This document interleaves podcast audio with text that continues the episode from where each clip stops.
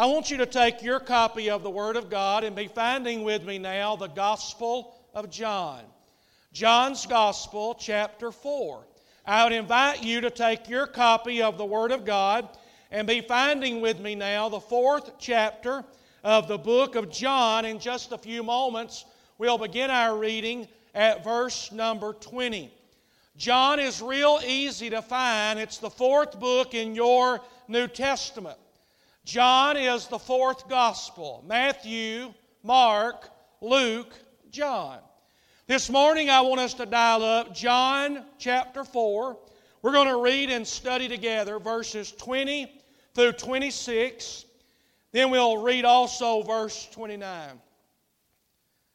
We come to Victory Baptist Church. We like to hear singing. We've just heard wonderful singing. We come to Victory Baptist Church, and some people like to even hear the loudmouth preacher hear what he has to say. We come for fellowship, we come for camaraderie, we come for corporate praise. But today on my heart is this thought. We come to Victory Baptist Church to worship. Now, I need to make a transparent confession at the outset of the message today. Here goes. There have been times when I come to Victory Baptist Church and I go through the motions. I say amen at the right time.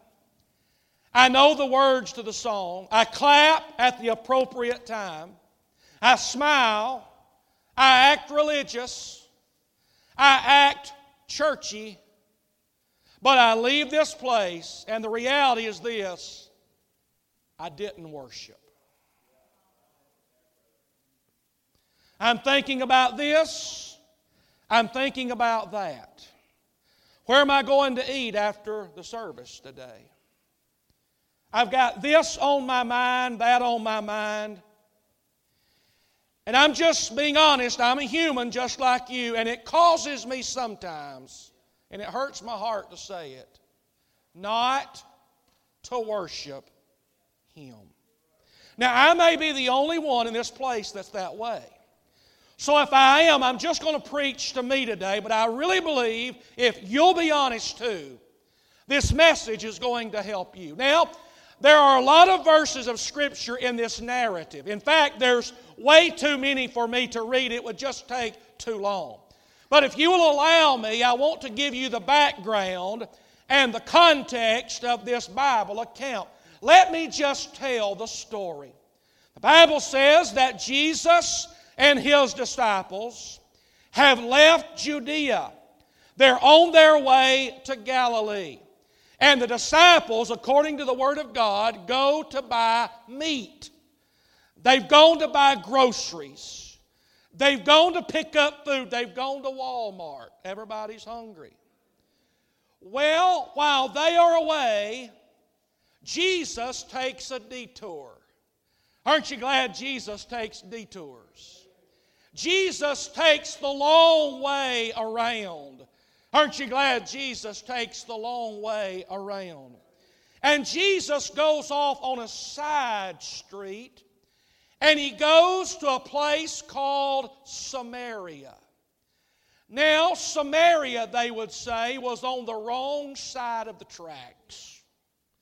And the people over there in Samaria, they're called Samaritans, and they're the wrong kind. And in this story, our Lord Jesus is going to teach us about witnessing. Can I say that again?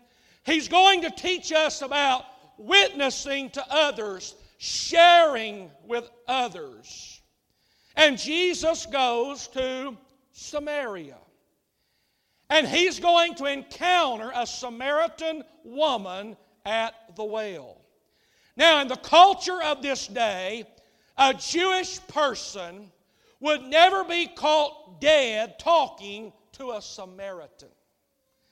And a Jewish man would never be caught talking to a Samaritan woman. I'm just going to be honest. Here goes. It grieves my heart to tell you this. But people look down on the Samaritans. They're the wrong ethnicity. They've got the wrong skin color. They've got the wrong race. And derogatorily, they, they called the Samaritans ethnic half breeds.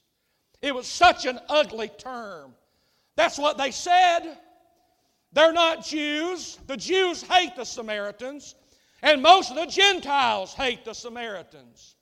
But our Lord is going to witness to a Samaritan woman. I want to say it this way here goes. There's a lot of racism that you see today in the world.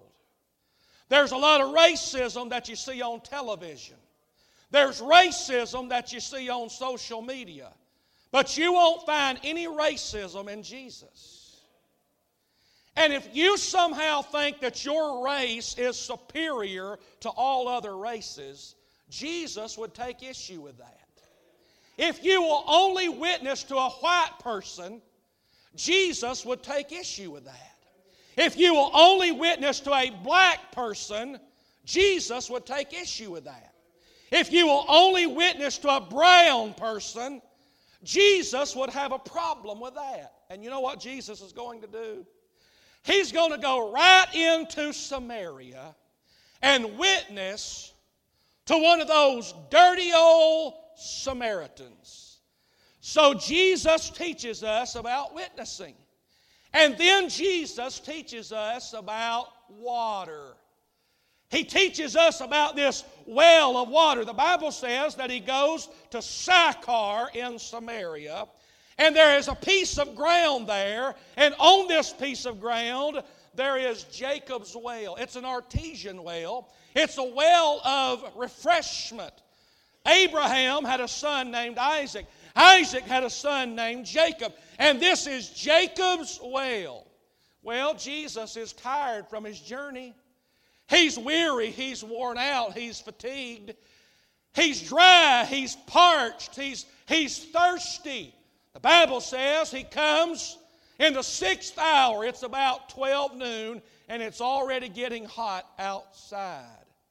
And lo and behold, this Samaritan woman comes to Jacob's well to draw water. Now, why does she come all alone by herself? Scholars tell us that the other Samaritan ladies in that time, they came earlier in the morning. They, they came in the cool of the morning, maybe at 7 or 8 o'clock. But she goes later. Why is that? Because those ladies mocked her and ridiculed her and scorned her and gossiped about her and whispered about her. This is what they said. There she comes. She's got a different man every other week. People can be so ugly and so cruel and so mean. So, to avoid the conflict and to avoid the confrontation, this Samaritan woman goes later. She's all alone by herself in isolation and obscurity. But on this day, guess who's there? None other than Jesus, our Lord. And Jesus is going to teach her about water. This is what the Lord says I'm thirsty. Will, will you give me something to drink? Will you give me water? And Jesus says, if you drink of this earthly water, if you drink of this temporary water, if you drink of this plain old H2O, you'll thirst again. It'll never satisfy you. You'll never be content. You'll never be fulfilled. But if you drink of the living water, if you drink of the eternal water, it is a well springing up into everlasting life. And forever you will be satisfied. You will be fulfilled and you will be complete. And Dr. Martin, that Samaritan woman said, That's what I want. That's what's missing in my life. Give me a drink of that eternal living water. But then, Jesus starts to meddle. Has Jesus ever meddled in your life? Has Jesus ever gotten nosy? Has Jesus ever gotten up in your business? Has Jesus ever asked you questions you wished he wouldn't ask you?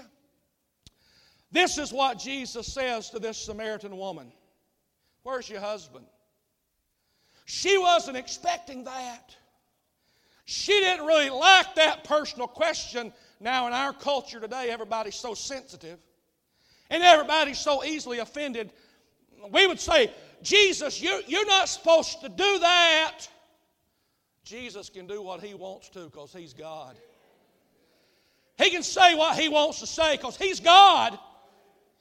And he can ask about your past because he's the one that can forgive your past and pardon your past. And the question is asked, Where's your husband? This is what she said. This is my language. I ain't got no husband. Jesus said, Well, you've had five husbands in the past, and you're living with a man now that's not your husband. And this woman probably felt very uncomfortable, so you know what she does? She changes the subject. Do you do that? I do it all the time. When somebody asks me something that I don't know how to answer, I'll just kind of go off on a tangent and change the subject. Try it sometime. It's good, it works. That's what she does. She don't like the direction of the conversation. So of all things, she begins to ask Jesus about worship. I don't think she really cared about worship, but just to get Jesus off her personal life, she asked him about worship. So, in this story, Jesus teaches us about witnessing, he teaches us about water, and then what I want to talk to you about today is Jesus teaches us about worship. He's going to teach this Samaritan woman and all of us what it means to worship. So, with that thought in mind, I want to preach for just a little while, if God would help me, on this subject what Jesus says about worship. What Jesus says about worship. I want to know what Jesus says about worship. How you supposed to do it. What does Jesus teach us about worship? I don't want to, I don't want to hear what the Republicans say about worship, or what the Democrats say about worship, or what CNN says about worship, or what Fox News says about worship. Time out. I'm tired of hearing that crowd. I said, I'm tired of hearing that crowd. Now, there's some people that'll soak it up like a sponge, but I'm tired of listening to that bunch. But I want to know what Jesus says about worship. I don't want to tell you today what I say about worship. I don't really care what you say about worship. Sometimes we say it this way well, I'll worship as long as they sing my song. Brother David, we've made worship about us. Well, it's got to be my, it's got to be my preference and my style. Got to be Southern gospel.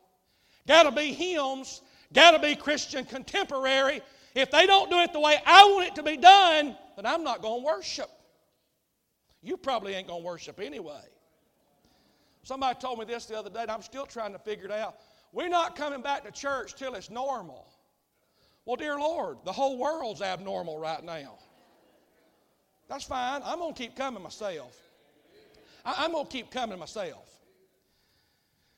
But I want to talk to you today about what Jesus says about worship. The word worship that's found in this passage is the Greek word proskuneo. And you know what it means? It means to bow down. It means to lower yourself. It means to make yourself low and make him high. It means to exalt him. Proskuneo. It's where we get our word prostrate. To lie on the ground face first in humble obedience, bowing before the Lord. Listen to this statement. You can't strut in the presence of God. I want to say that again. You can't be puffed up with pride in the presence of God. You can't be cocky in the presence of God. Psalm 95, verse 6. Oh, come, let us worship and bow down. Let us kneel before the Lord our Maker. That's what it means. It means to bow down. Now, I thought about it, Brother Matt. Let me say it this way there's a lot of people in this world that I honor. I was taught as a child to honor your elders. Were you taught that? Someone that's older than you, you honor them. I've got older pastors and preachers that I bring into this pulpit. I honor them. I've even got younger pastors that I preach for. They're younger than me, but I honor that position. I, I honor my parents. The Bible says, honor your father and mother that your days will be long on this earth. Honor your wife, honor your husband, honor your family, honor your children. There's a lot of people that I honor. And then I thought about it, Brother Bill. There's even people that I praise. What that means is I say good things about them. I uplift them. Did you know that the Scripture teaches us to do that? Uh, Proverbs 27 and verse 2. Let another man praise thee, and not thine own mouth, a stranger, and not thine own lips. There's nothing worse than somebody that praises themselves. You ever known somebody like that? They look in a mirror and say, How great thou art. But the Bible says, let somebody else praise you. Sometimes that happens to me. I'll go preach at another church, and the pastor stands up there and reads off all this stuff about me, and you just try to stay humble. And I'm thinking, my head's not going to get big because I know the real me. Now, hear me. There's people that I honor, there's people that I praise. But I need to say this loud and clear. There's only one that I'm going to worship. There's only one that I'm going to worship. There's only one that I'm going to bow down before, and his name is Jesus.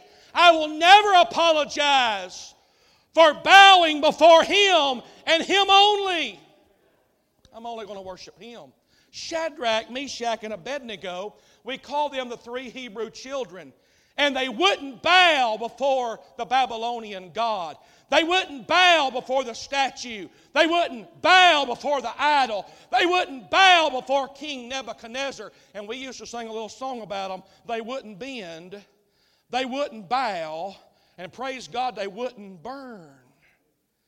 So I want to say this again. I'm not going to worship a man. I'm not going to worship a ministry. I'm not going to worship a movement. I'm only going to worship the Messiah, and Jesus is his name. He is the Son of God. So I'm just going to say that. I'm only going to worship him. I'm only going to bow before him. Bill Gaither wrote a song. This is what he said I'll worship only at the feet of Jesus. His cup alone, my holy grail. There'll be no other gods before him. Just Jesus only will never fail. Just Jesus. Only Jesus. You'll find the word worship 176 times in the pages of the Bible. Now, this is interesting. I've told you all this before, but this always amazes me. The first time you ever find the word worship mentioned in Scripture is in Genesis chapter 22 and verse 5, Brother Jonathan. And here's the context God tells Abraham, the father, to take his son Isaac up on top of Mount Moriah and offer him as a sacrifice upon the altar. And Genesis 22, verse 5, look at the last part. Abraham says, Me and the boy, me and the lad will go yonder and worship and come again to you. Think about that, Brother John. Here's a father that's going to take his son up on a mountain and sacrifice him on the altar, and he calls it worship. The first time you ever find the, the, the mention of worship in the Bible, there's no quartet bus there. There's no praise band there. There's no worship leader there. There's no choir there. There's no hotshot preacher there. There's no fancy big name evangelist there. There's no congregation there. All you had was a father and a son and an altar. The last time you find the word worship in the Bible is over there in Revelation 22 and verse number 9. Look at the last part of that verse. What does it say? Worship God. You know what we're going to do throughout eternity there in heaven? Worship God. That's all we're going to do. Worship God. What are we going to do when we get finished worshiping? Worship some more. Worship God. It's going to be an ongoing, continual, perpetual worship service. Sometimes we call this building, the church, a house of worship. Sometimes I've heard churches referred to as worship centers. Sometimes there is a worship leader. We sing praise and worship songs. Here's a question that I'm asked all the time What's the difference between praise and worship? I don't have all that figured out. I think it goes together. But praise is when you lift Him up, worship is when you bow down before Him. Let me say it again, Brother Preston, help me. Praise is when you lift Him up. Worship is when you bow down before Him. I started not to tell y'all this. I've just got to where I tell y'all everything. Here goes. I am better, Brother David, I am better at praise than worship. I'm better at it. I mean, I can praise all day long. Hallelujah. Praise the Lord. Glory to His name. Bless the Lord. I can do that all day long. I'm good at praise, I know how to do it. But, Brother Harry, worship is when I get moved in the inner part of my being and I have to surrender all of me to all of Him. And when I get in those moments, and it doesn't happen all the time, but when I get in those moments of worship, the Holy Spirit always reveals stuff like this to me. In your heart, you've got some anger. In your heart, you, you've got some bitterness, and it's poisoning you. You've got some unforgiveness toward that person. And see, when you really worship God, you see how good He is and how rotten you are.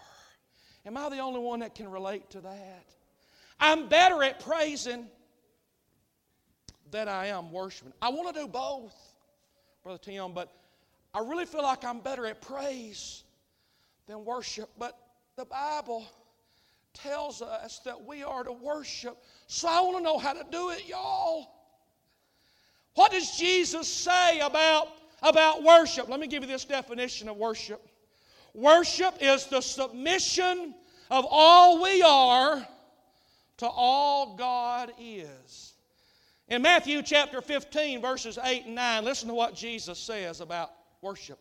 The people draw near unto me with their mouth and honor me with their lips, but their heart is far from me. The next verse says, In vain they do worship me. I've already told you, there's times that I come to Victory Baptist Church, and I'm the pastor here, and I just give lip service. I say the right words, I praise, but I don't really worship. So I want to close now by just giving you a few observations. I got four. I know what you're thinking. Four? I didn't preach last week. I didn't preach last week. So I'm going to try to give them to you real fast and, and hit them real quickly, and then we'll be done. Make a note of this first one the place of worship. The place of worship. Go back to our passage, John chapter 4, and look at verse 20. This Samaritan woman says to Jesus, Our fathers worshiped in this mountain. I don't even think I've read my text yet, have I? But that's okay. We'll just do it this way. Look at verse 20. Our fathers worshiped in this mountain. And ye say that in Jerusalem is the place where men ought to worship. Now, this is what the Samaritan woman is saying Jesus, my grandpa, my mama, my mom and them, they used to worship on a mountain. It was called Mount Gerizim, and they had a Samaritan temple up there, but they didn't really worship because we don't know God. And then in verse number 20, she says, And Jesus, you say that in Jerusalem, that's the place where men ought to worship. There was a temple there in Jerusalem, it was a place of Jewish worship. There were the outer courts, that's where common people like us would have to hang out. And you couldn't go any farther, you couldn't go deeper, more intimate into the worship because you had to be a priest, and you had to be a priest to go to the holy place. And to go past the veil into the Holy of Holies, you had to be the high priest. So let me say it this way the Samaritan woman, she's on the outside looking in. She can't really worship God, she don't know Him. And then the Jewish people, they can't really worship either because they can't come into God's presence. Look at verse number 21. Look what, look what the Bible says. Jesus says, Woman, believe me, the hour comes when you shall neither in this mountain nor yet at Jerusalem worship the Father. Don't limit worship to a place. She talks about worshiping on a mountain. This past week, I was up in the Smoky Mountains. And I went hiking just about every day. I don't know what you're thinking. You're chubby, but you, you, you do hike a lot. I do. And, and man, it was humid. It wasn't too hot, but it was humid up there. And I was just on those mountains, just looking at the majestic creation of the Lord. And I have found out it's a good place to worship on a mountain. But I found out I do better worshiping God in a valley. Because when I'm in a valley, I'm more dependent on Him, Brother Scotty. I have to look to Him even more when I'm in a, a valley. I thought about David. Jesus is teaching us about worship in the New Testament. But the premier worshiper of God in the Old Testament was a man named David. David wrote the book of Psalms. He teaches us about worship, how to do it. You, you remember in Psalm 51, verse 17, He's confessing his sin with this woman, Bathsheba, and all that he's done. And look what he says the sacrifices of God are a broken spirit, a broken and a contrite heart. Let me say it this way if you're here today and you're broken, you need to worship God. Broken people need to worship God too. David is a broken man yet he's going to worship God. In Psalm 34, verse 18, I think it's verse 18, yes, David says, The Lord is near those that are of a broken heart. If you've got a broken heart today, that makes you a good candidate for worship. I started not to say this today with all that's going on, but here goes. In Job chapter 1, you know the story, he loses everything. He loses 10 of his children in a freak accident. He loses his servants. He loses his crops. He loses his livestock. He loses everything. So, what does Job do? Job 1, verse 20. I don't know if I could do this, but look what the Bible says. Job 120. Job arose, ripped off his robe, shaved his head, fell on the ground, and what did he do? He worshiped. What a place to be in. He, he worshiped, Brother Preston, in 2 Samuel chapter 6 and, and verse number 14, I believe it is. There's times in our life when things are better. David has got the Ark of the Covenant. He brings it back to Jerusalem. And watch this. You Baptists ain't going to believe what he did.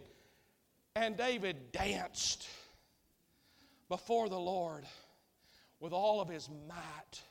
Now, some of y'all better get you some rhythm before you try to do that. and I got to thinking about it, Dr. Martin. Here's David, one moment, he's brokenhearted, got a broken and a contrite spirit. Then in another moment, he's dancing before the Lord. So there's ups and downs, there's highs and lows. Our emotions are all over the place. I had a lady tell me the other day, and I thought, what?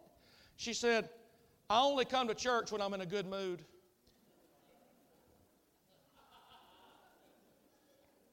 Well, if that's the criteria, I probably won't be here for a while.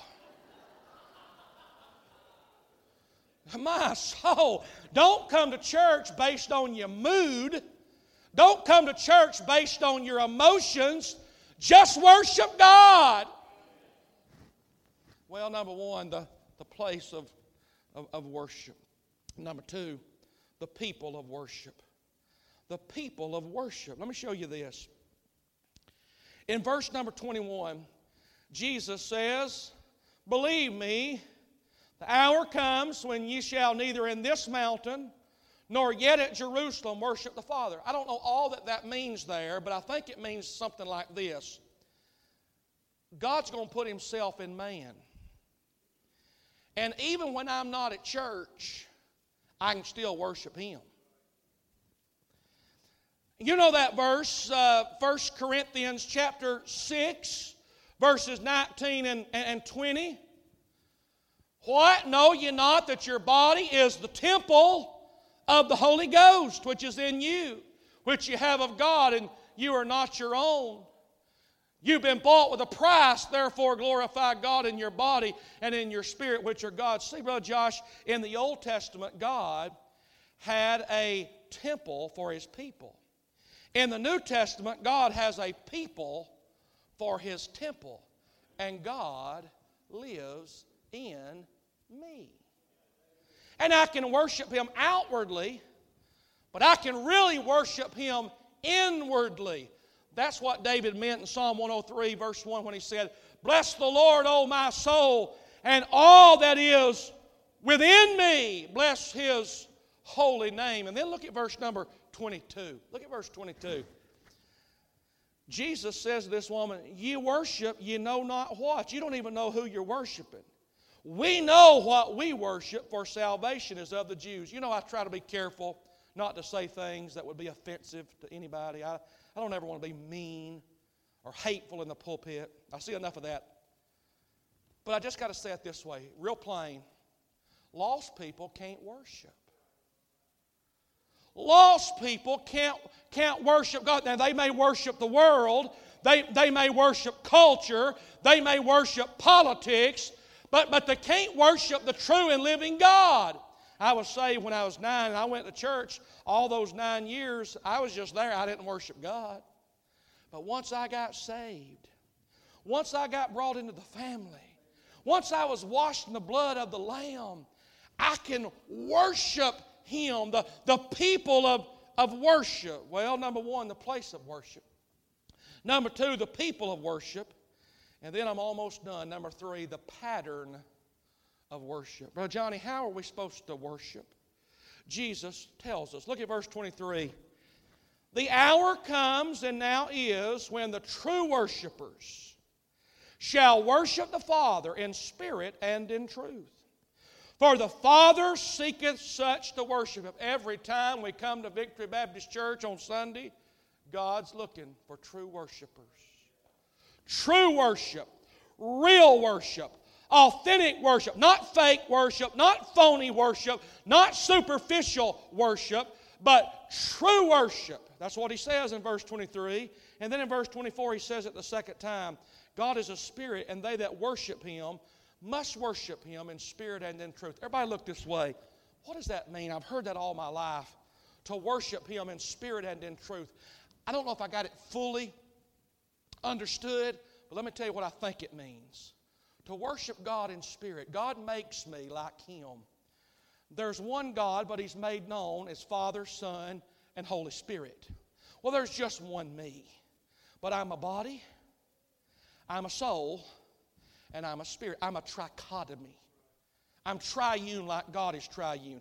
Well, I can worship God with my body, y'all. I can. Lift up my hands, raise my hands. I might even take off, start running around the building. I can do that. I can shout. I can sing. I can do that with my body. And it's in order. I like it. Wouldn't hurt if some of y'all do that. And then I can worship Him a little more intimately. I can worship Him in my soul. And this is usually how it happens when I worship with my soul. I cry, I weep, tears well up in my eyes. And you've heard me say this if your eyes leak, your head won't swell. And, and, and you just you, you, just bubble up on the inside. Oh, I like that kind of worship. All that is within me, bless the Lord, oh my soul. But Brother W.L., even more intimate than the body and the soul is when you get in that most holy place, the Holy of Holies, the Spirit. And, and sometimes it don't happen a lot. I'm sorry to tell you that. Don't always happen. Sometimes the Holy Spirit connects with my spirit. And I worship Him, not just outwardly, not just with my body, not just with my soul, but in the Spirit. Are you hearing me today? In spirit and in truth. Now, what does that mean? You got to have more than just emotions. It's got to be more than just a show. It's got to be more than just wildfire. You got to have doctrine. You got to have theology. You got to have truth. I worship a Savior that died on a cross. He was buried in a tomb and He came back to life. He is resurrected. He's coming again. I have that truth. I believe that truth and I worship Him. To worship Him in spirit and in truth. And that's what I want to do. I don't want to just come in and go through the religious routine and sing the songs and say amen at the appropriate time. We know how to do it. Don't you really want to worship Him in spirit and in truth? Well, I got just one more. The place of worship, the people of worship, the pattern of worship. Lastly, the person of worship. Who are we worshiping today? Not a president, not a congressman, not a celebrity, not a sports star. We worship him. Look, look, look at verse number 25. This woman, she doesn't really know who she's talking to. The woman says unto Jesus, I know that Messiah is coming, which is called Christ. When he comes, he will tell us all things. And look what Jesus says in verse 26 I that speak unto thee am he. You know what Jesus said? That's me. I'm the Messiah. I'm the Christ. And then in verse 29, this woman says, Oh, come see a man which told me all things that ever I did. Is not this the Christ? Brother David, you remember that story when Jesus is up on the mountain, the mountain of transfiguration? Peter, James, and John's there. Moses and Elijah show up. And Peter, most of the time, puts his foot in his mouth and he says this to Jesus Jesus, why don't we make a tabernacle for you, and a tabernacle for Moses, and a tabernacle for Elijah? See what he does is he puts Moses and Elijah on the same status with Jesus. That ain't going to work. And a voice from heaven says, This is my beloved Son, in whom I am well pleased. And when they opened their eyes, they only saw Jesus. No Moses, no Elijah, just Jesus. And when you come to Victory Baptist Church, I don't want you to see this preacher. I don't want you to see our choir. I don't want you to see our ministries. I don't want you to see all the stuff that we do good. I want you to see Jesus Christ and Him alone and bow before Him. He's the person that we worship. I heard about a little boy who went to church on a Sunday.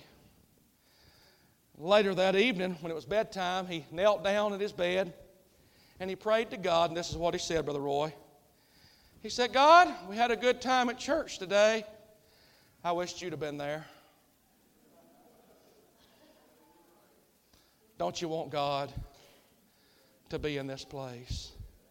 Can, can I encourage you today, Victory Baptist Church? We've always been known for singing and shouting and a preacher that hollers, all those things. But can we be known as a church that worships? Not just praise, but worship. All of us to all of Him. Can we pray? Lord, we have met to worship. Brethren, we have met to worship and adore the Lord our God. God, here's the reality. Sometimes we're like David, we're jumping up and down and dancing. Sometimes we're brokenhearted. But the result is always the same to worship. Job lost everything that he had. But what did he do? He worshiped. God, I'm still learning how to do it. I'm still not an expert on how to worship. I know how to say the right things, but God, I want my heart to be fully surrendered to you. Teach us how to worship God. Oh, Lord, we love you. Somebody today ought to come and just kneel on an altar. In fact, that's what we said worship is it's to bow before Him, to make yourself low. Physically, if you're able, there's something about kneeling in His presence. I surrender to you, God. I worship you. There's somebody else today. Maybe you've never trusted Christ as Savior and Lord. I heard David say it a moment ago. If you've been saved, you ought to come for baptism. Maybe you need to give your life to Christ. With all that's going on in this world today, I would be very careful procrastinating and putting off salvation. You, you've done that way too long. It's, it's getting too late in the game.